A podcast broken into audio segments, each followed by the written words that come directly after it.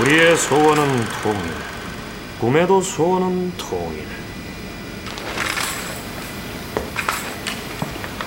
니들이 한가롭게 그 노래를 부르고 있을 이 순간에도 우리 북녘의 인민들은 못 먹고 병들어서 길바닥에 쓰러져 죽어가고 있어. 나무 껍데기에 풀뿌리도 모자라서 이젠 흙까지 파헤쳐 먹고 있어. 새파란 우리 인민의 아들 딸들이 국경 넘어 매출구에서 그것도 단돈 100달러에 개팔리듯이 팔리고 있어. 굶어 죽은 새끼 이능마저 뜯어먹는 그 애미, 그 애비를 너는 본 적이 있어? 썩은 치즈에 콜라, 햄버거를 먹고 자란 니들이 알 리가 없지. 축구로 남북한이 하나가 되자고. 지난 50년 동안 속고 기다린 걸로 좋게. 이제 조선의 새 역사는 우리가 다시 연다.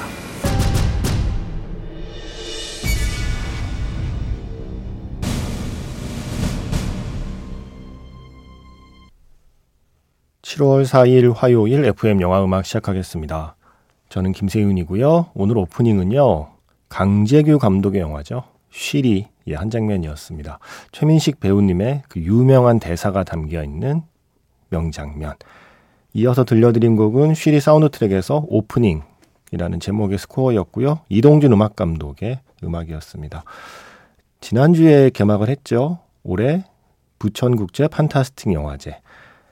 특별한 행사가 열리고 있습니다. 최민식 배우 특별전. 최민식 배우가 직접 본인의 작품 가운데 12편을 골라서 그 영화들을 틀고 또 관객들과 대화를 나누는 그런 행사예요. 매년 부천영화제가 배우 한 명씩을 뽑아서 특별전을 하잖아요. 뭐 설경구 배우님 그리고 전도연 배우님 뭐 이렇게 했던 것 같거든요. 올해는 최민식 이라는 그 세 글자에 담겨 있는 한국 영화의 역사를 살펴봅니다. 단편도 두 편이 포함되어 있고요. 네. 본인이 정말 이런 표현이 어울릴지 모르겠지만 꼬꼬마 시절에 찍은 배우로서 꼬꼬마 시절에 찍은 단편 영화 두 편을 포함한 12편, 장편 10편의 목록은 이렇습니다. 우리들의 일그러진 영웅, 쉬리, 해피엔드, 파이란, 올드보이, 꽃피는 봄이 오면, 악마를 보았다. 범죄와의 전쟁, 나쁜 놈들 전성시대, 천문 하늘에 묻는다, 이상한 나라의 수학자 이렇게 10편이요. 자신의 수많은 필모그래피 중에서 최민식 배우가 직접 이 10편을 골랐대요. 음, 좀 최대한 다양한 모습을 보여줄 수 있는 작품으로 고른 것 같아요. 장르도 다르고 또 시기도 다르고 예, 예전 영화부터 최근 영화까지 아주 골고루 포함되어 있거든요. 그 중에 눈에 들어오는 영화가 있었습니다. 쉬리 맞아, 맞아, 쉬리. 한국 영화의 어떤 그 산업의 역사를 살펴보면 쉬리 이전과 쉬리 이후로 나뉘죠. 그죠? 그리고 최민식 배우의 어떤 필모그래피도 쉬리 이전과 쉬리 이후로 나뉜다는 느낌이 들고요. 이걸 지금 볼 방법이 없네요. OTT나 뭐 어떤 방법이 공식적인 루트가 없는 거 아닌가요? MBC에는 지금 DVD가 있어서 제가 오늘 장면을 들려드렸는데, 아, 이걸 이제는 보고 싶어도 이렇게 쉽게 볼 수 없는 영화인데 지금 부천 영화제에서 극장에서 볼 수 있는 작품으로 준비가 되어 있습니다. 뭐 지금 기준으로 보면 조금 소박해 보이는 영화일지 모르겠지만요. 이 영화 처음 나올 때는요. 한국 영화에 없던 영화였어요. 우리나라가 이런 거 만든다고? 막 총 쏘고 막 이런 거 한다고? 네, 하던 그 시작입니다. 이 쉬리를 시작으로 그 뒤에 한국 영화의 어떤 새로운 장르적인 실험들이 이어지게 된 거죠. 최민식의 새로운 시작, 그리고 한국 영화의 새로운 시작이기도 했던 영화 쉬리의 한 장면으로 시작해봤습니다. 문자번호 샵 8000번이고요. 짧은 건 50원, 긴 건 100원의 추가 정보 이용료가 붙습니다. 스마트 라디오 미니, 미니 어플은 무료이고요. MBC 홈페이지 들어오셔서 라디오에 FM 영화음악 페이지에 글을 남기시거나 아니면 카카오톡 채널 FM 영화음악으로 사연과 신청곡 남겨주시면 됩니다. 다큐멘터리 뽕을 찾아서에서 250의 Royal Blue 피처링은 이정식 선생님의 색소폰 연주입니다. 어, 저도 부천영화제 다녀왔어요. 저는 토요일에 이 뽕을 찾아서라는 작품의 메가토크 진행을 하러 갔었거든요. 그래서 지난해였죠. 지난해 한국 대중음악상 사관왕에 빛나는 지금 가장 핫한 뮤지션, 프로듀서이면서 DJ, 본인은 늘 댄스 음악 만드는 250입니다 라고 소개하는 바로 그분을 만나고 왔습니다. 어, 뽕이라는 앨범으로 지난해 상을 받은 거잖아요. 올해 앨범상을 받은 거잖아요. 그걸 포함해서 뭐 워낙 많은 상을 받았죠. 제가 그 앨범을 참 좋아하는데 그 앨범을 만드는 과정이 담겨 있는 메이킹 다큐멘터리가 있어요. 그게 바로 뽕을 찾아서 라는 작품입니다. 유튜브에 이미 공개가 되어 있었어요. 6개 에피소드로. 그거를 모아서 극장에서 상영하는 행사였습니다. 앨범도 너무 좋고요. 다큐멘터리도 처음에 보면 이거 뭐지? 약간 좀 B급의 요즘엔 잘 그 말 안 쓰지만 또 방송에 적합한 말은 아니지만 이해를 돕기 위해 딱 한 번만 쓰겠습니다. 우리가 보통 병맛이라고 한때 표현했던 조금은 키치한 느낌의 만듦새로 되어 있는 다큐멘터리인데요. 처음에는 좀 우스꽝스럽게 시작하는데 후반부에 가면 이게 이상한 감동이 있어요. 우리가 보통 뽕짝이라고 부르는 장르의 그 전설의 레전드 뮤지션들을 찾아가서 이렇게 피처링을 어, 부탁드리고 음악을 함께 만드는 과정이 뒷부분에 좀 담겨 있거든요. 와, 그때 오는 좀 감동이 있습니다. 마치 부에나비스타 소셜 클럽의 뽕짝 뮤지션 버전이라고 표현하면 될까요? 아주 재밌는 작품이었고, 또 제가 또 좋아하는 앨범 뽕이라는 앨범의 그 비하인드도 알 수 있었고, 무엇보다 뉴진스 프로듀서로 너무나 유명한 뉴진스의 그 수많은 히트곡을 만든 프로듀서 250 그의 개인 작업에 대한 이야기를 나눌 수 있어서 너무 좋았습니다. 어, 되게 멋있는 분이더라고요. 이번에 안면을 텄으니 음, 언제 한번 FM 영화 음악에 모셔서 영화는 어떤 거 좋아하는지, 영화 음악을 어떤 거 좋아하는지 그냥 편하게 한번 대화를 나눠보고 싶다는 생각이 들더라고요. 그리고 본인도 영화 음악 되게 하고 싶대요. 이 방송을 듣고 계신 영화인들, 네. 많진 않겠지만, 혹시 이 방송을 듣고 계신 영화 관계자들이 있다면, 250씨께서 영화 음악에 관심이 매우 많습니다. 그리고 영화 음악을 해보고 싶으시답니다. 뉴진스의 음악만으로 판단하시면 안 됩니다. 이 앨범 뽕이라는 이 앨범과 다큐멘터리 이 뽕을 찾아서를 보시면 흥미가 생기실 겁니다. 네. 여기까지. 한번 보세요. 누구나 집에서 볼 수 있습니다. 너튜브에 있습니다. 뽕을 찾아서. 예. 마약 관련, 뭐 마약의 어떤 실상을 파헤치는 사회 고발 다큐멘터리 아닙니다. 앨범 뽕. 예. 제작 과정이 담겨 있는 메이킹 다큐입니다. 우리 몸 안에 잠재되어 있는 내가 일부러 듣진 않아도 살면서 자연스럽게 내 몸, 안에 들어와 쌓여 있는 우리가 보통 뽕기라고 그러죠. 그 뽕기의 근원을 찾아서 그것을 현대의 리듬과 믹스한 아주 놀라운 앨범이 탄생하는 과정이 담겨 있습니다. 어, 이 장면 너무 좋았어요. 이정식 선생님의 그 색소폰 연주를 녹음하는 장면이 그 다큐에 있거든요. 제가 워낙에 좋아하는 분이기도 하고, 또 워낙에 좋아하는 연주이기도 한데, 이게 이런 리듬에 맞춰지니까 와. 저의 추천작입니다. 그리고 이번 부천영화제 상영작이기도 합니다. 그렇게 토요일에는 부천에 다녀왔고요. 그 앞뒤로 금요일하고 일요일에는 제가 같은 영화로 다른 장소에서 관객과의 대화를 진행했어요. 엔니오 더 마에스트로. 제가 여러 번 말씀드렸죠. 바로 이번 주에 개봉하는 다큐멘터리 엔니오 더 마에스트로 상영하면서 뭐 금요일에는 음 장항준 감독님 그리고 윤종신 뭐라고 해야 되죠? 윤종신 가수님 뭐 이런 표현은 잘 안 쓸까요? 배우님 감독님은 제가 많이 쓰는데 뭔가 가수님은 어색하네요. 예. 그냥 윤종신 씨 그리고 장항준 알아서 감독이 좋아. 감독은 직함이 너무 자연스러워. 장항준 감독님 네, 이렇게 셋이 엔니오도 마에스트로에 대해 이야기 나누는 그런 행사가 있었고 일요일에는 제가 또 파주에 가서 또 다른 분들과 그때는 혼자 또 다큐 얘기를 했었습니다. 제가 그래서 총 한 세 번 정도를 이 작품을 극장에서 봤는데 어 좋아요. 제가 이렇게 한 작품을 짧은 기간 내에 극장에서 여러 번 보는 스타일이 절대 아니거든요. 근데 이 작품은 워낙에 한 편에 담겨 있는 정보량이 많아서 처음 볼 때는 오히려 버겁다는 느낌이었어요. 영화가 길어서 힘든 게 아니라 어, 내가 놓친 게 너무 많은 것 같아. 라는 생각을 했었거든요. 그래서 두 번, 세 번 보니까, 아, 맞아, 맞아.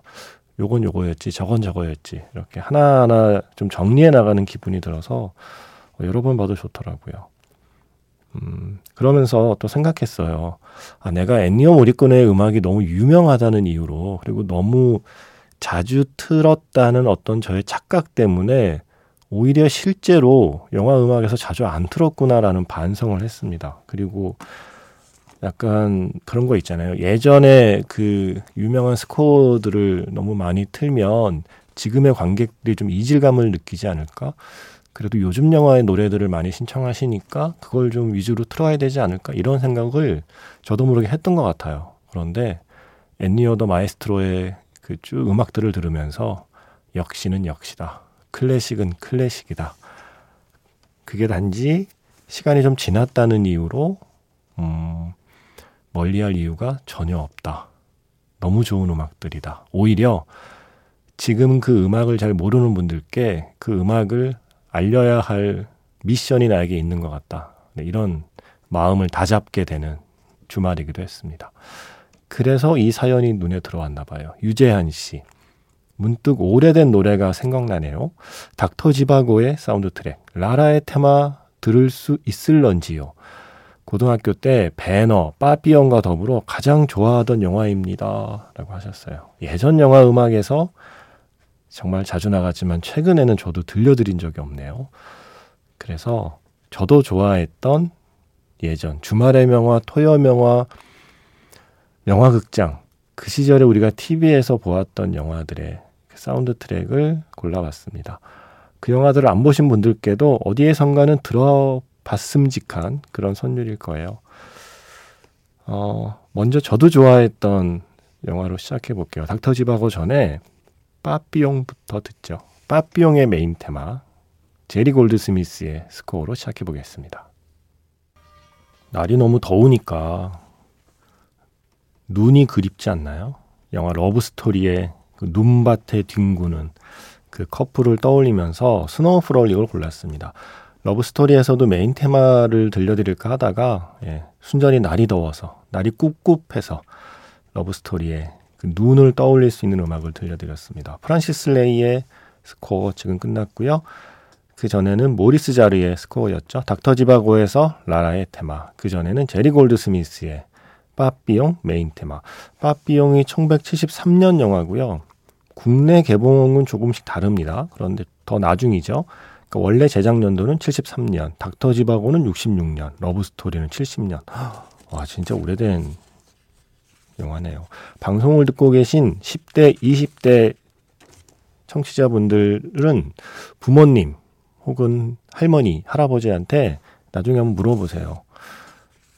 빠삐용 봤어요?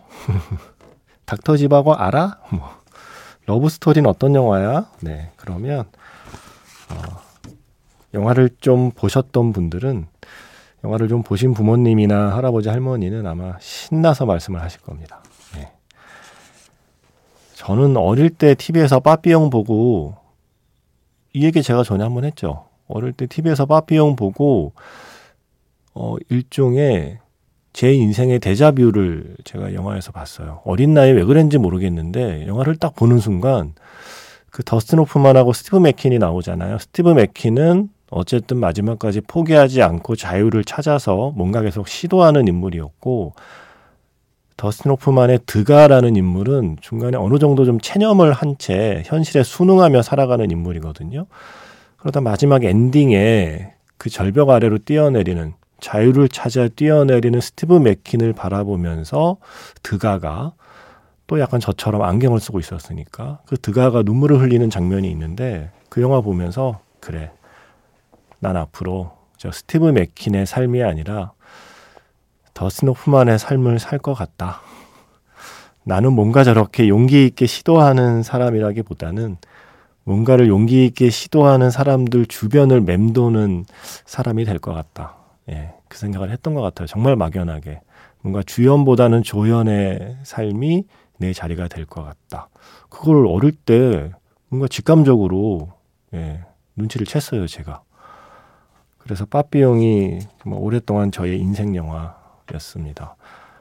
그 예감은 틀리지 않았습니다. 계속 그렇게 살아왔고 그게 너무 좋았습니다. 저는 너무 행복했어요. 뭔가 제 주변에 있는 그 근사한 사람들이 제 주변에 있어서 너무 좋았어요. 그 주변에 제가 머물 수 있어서 너무 운이 좋은 삶이었다고 생각해요. 쓸데없는 얘기였고요. 자, 임영훈 씨의 사연도 이참에 또 소개해 드릴게요. 이분께서도 이렇게 쓰셨어요. 어, 예전 명작과 음악들도 많이 소개해 주세요라고 하시면서 퀸시 존스의 영화 음악들을 신청해 주셨거든요. 밤의 열기 속으로. 아, 저 이거 봤나요? 못 봤나요? 이건 못 본 것 같기도 하고요. 밤의 열기 속으로 라는 영화의 음악을 신청해 주셨습니다. 살인사건을 파헤치는 스토리 전개가 흥미로워서 기억에 남는 영화입니다. 퀸시 존스가 작곡하고 레이 찰스가 부른 주제곡 In the Heat of the Night 밤의 열기 속으로 이 노래 신청합니다. 라고 하셨어요. 그래서 오랜만에 레이 찰스의 노래 준비했고요. 이어서 박주희 씨의 노래 준비했습니다. 얼마 전에 운전하면서 이 노래 듣는데 어, 너무 좋더라고요. 역시 명곡은 명곡이다. 역시는 역시다. 이렇게 보내셨어요. 어쩌다 새벽까지 눈이 감기지 않는 날이면 영화 음악이 곁을 지켜줘서 늘 든든하다는 생각을 해요. 감사합니다. 하시면서 프린스의 Purple Rain을 신청하셨습니다. 레이 찰스의 In the Heat of the Night에 이어서 영화 Purple Rain에서 프린스의 Purple Rain 이어 듣겠습니다.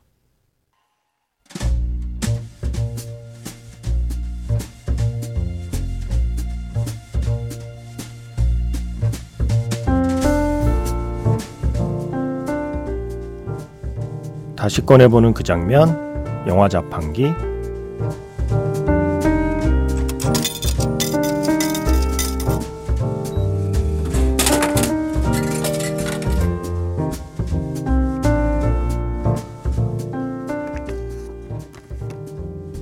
다시 꺼내보는 그 장면, 영화 자판기. 오늘 제가 자판기에서 뽑은 영화의 장면은요, 영화 쉬리 이후에 다시 만난 두 배우. 한석규 그리고 최민식의 영화 천문 하늘에 묻는다의 한 장면입니다. 세종대왕께서 어느 늦은 밤 장영실을 불러냅니다. 밤하늘의 별을 함께 바라보면서 같은 꿈을 품어봅니다. 가장 밝게 빛나는 북극성 옆에 별 하나. 그 작은 별을 장영실의 별이라 불러줍니다.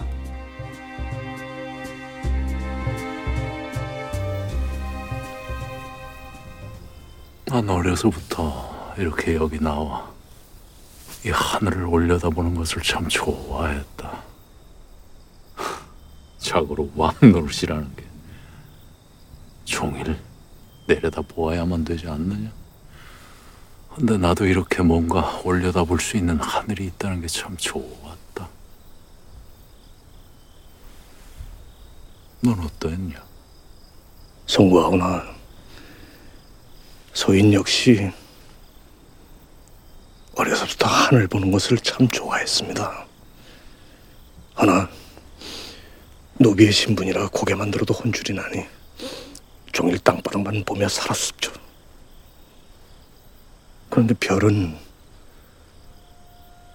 제가 아무리 고개를 빳빳이 들고 올려다봐도 저에게 절대 뭐라 하지 않았습니다. 오히려 제 얘기를 들어주고 또 저에게 말을 거는 것 같았습니다.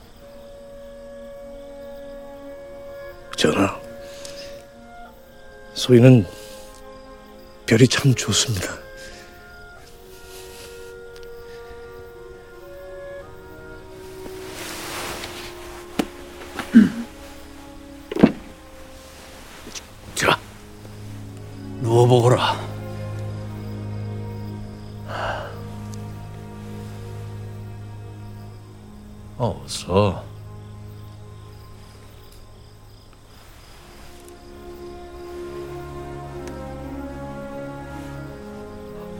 저기 저 북극성 옆에 작은 별 보이느냐?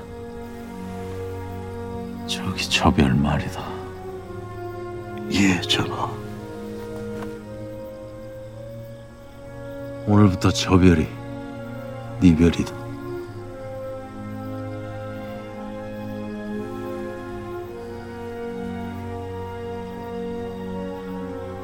전하. 저같이 이렇게 보잘것없는 천줄이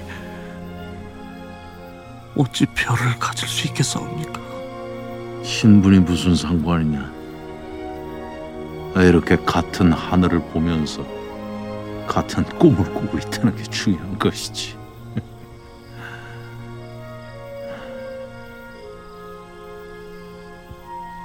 내 눈에는 이 많은 별들이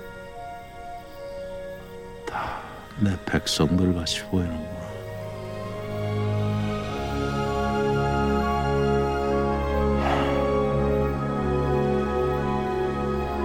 영실아.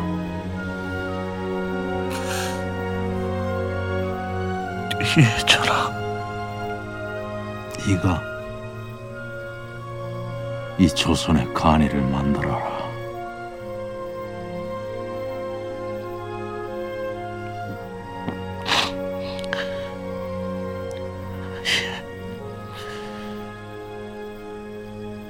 꼭 만들겠습니다.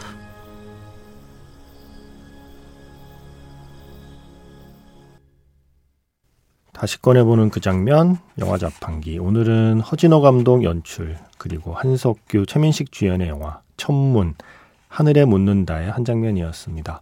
세종대왕과, 예, 세종대왕과, 발음이 안 되네요. 장영실이 함께 나란히 누워서 밤하늘의 별을 보며 같은 꿈을 이야기하는 바로 그 장면.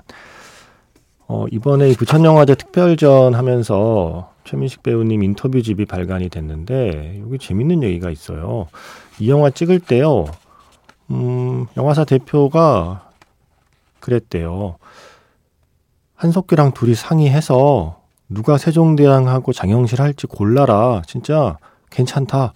둘이 그냥 역할 고르면 그대로 찍겠다. 라고 얘기를 했대요.